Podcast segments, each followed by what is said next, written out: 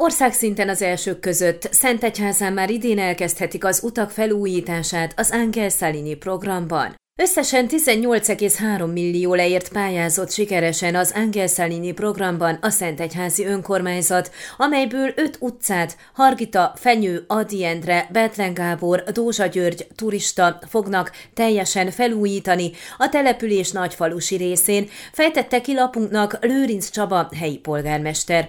Mint mondta, a projekt egyebek mellett járdaépítést, a rossz állapotban lévő utak korszerűsítését, az esővíz elvezetését, építését, valamint öt híd kiszélesítését és modernizálását tartalmazza. Utóbbi is fontos, mert jelenleg nem tud két autó egyszerre áthaladni azokon. A pályázat feltétele volt ugyanakkor, hogy kiépítik az ivó- és szennyvízhálózatot az út alatt, hogy a későbbiekben ne kelljen kárt tenni az elvégzett munkában. Ezt vállalta a hivatal. A polgármester közölte, különösen örül a kormány támogatásnak, hiszen forgalmas utcákat érint a korszerűsítés, ahol sok gyerek gyalogosan közlekedik. Lőrinc Csaba hangsúlyozta, örül a nagy összegű támogatásnak, hiszen az előzetesen kiközölt szabályzat szerint kisvárosként csak 7 millió lejre lettek volna jogosultak. Arról is beszélt, hogy már idén elkezdhetik a terepen a kisebb munkálatokat, hiszen mostanra nem csak a finanszírozási szerződés sikerült megkötni a minisztériummal, de négy kivitelező céggel is megegyeztek.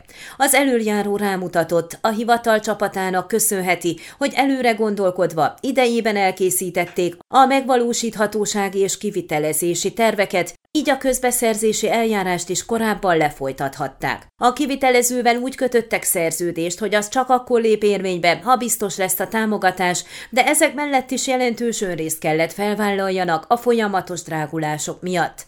Lépnünk kellett, hiszen versenyt futunk az idővel. Rendszeresen Bukarestben voltam a haladás érdekében. Azzal számoltunk ugyanis, hogy mielőbb el kell kezdeni a munkát, hiszen folyamatosan növekedik az anyagok ára, ráadásul, ha későn hirdetjük meg a közbeszerzési eljárást, akkor az sem biztos, hogy egyáltalán találunk kivitelezőt, magyarázta Lőrinc.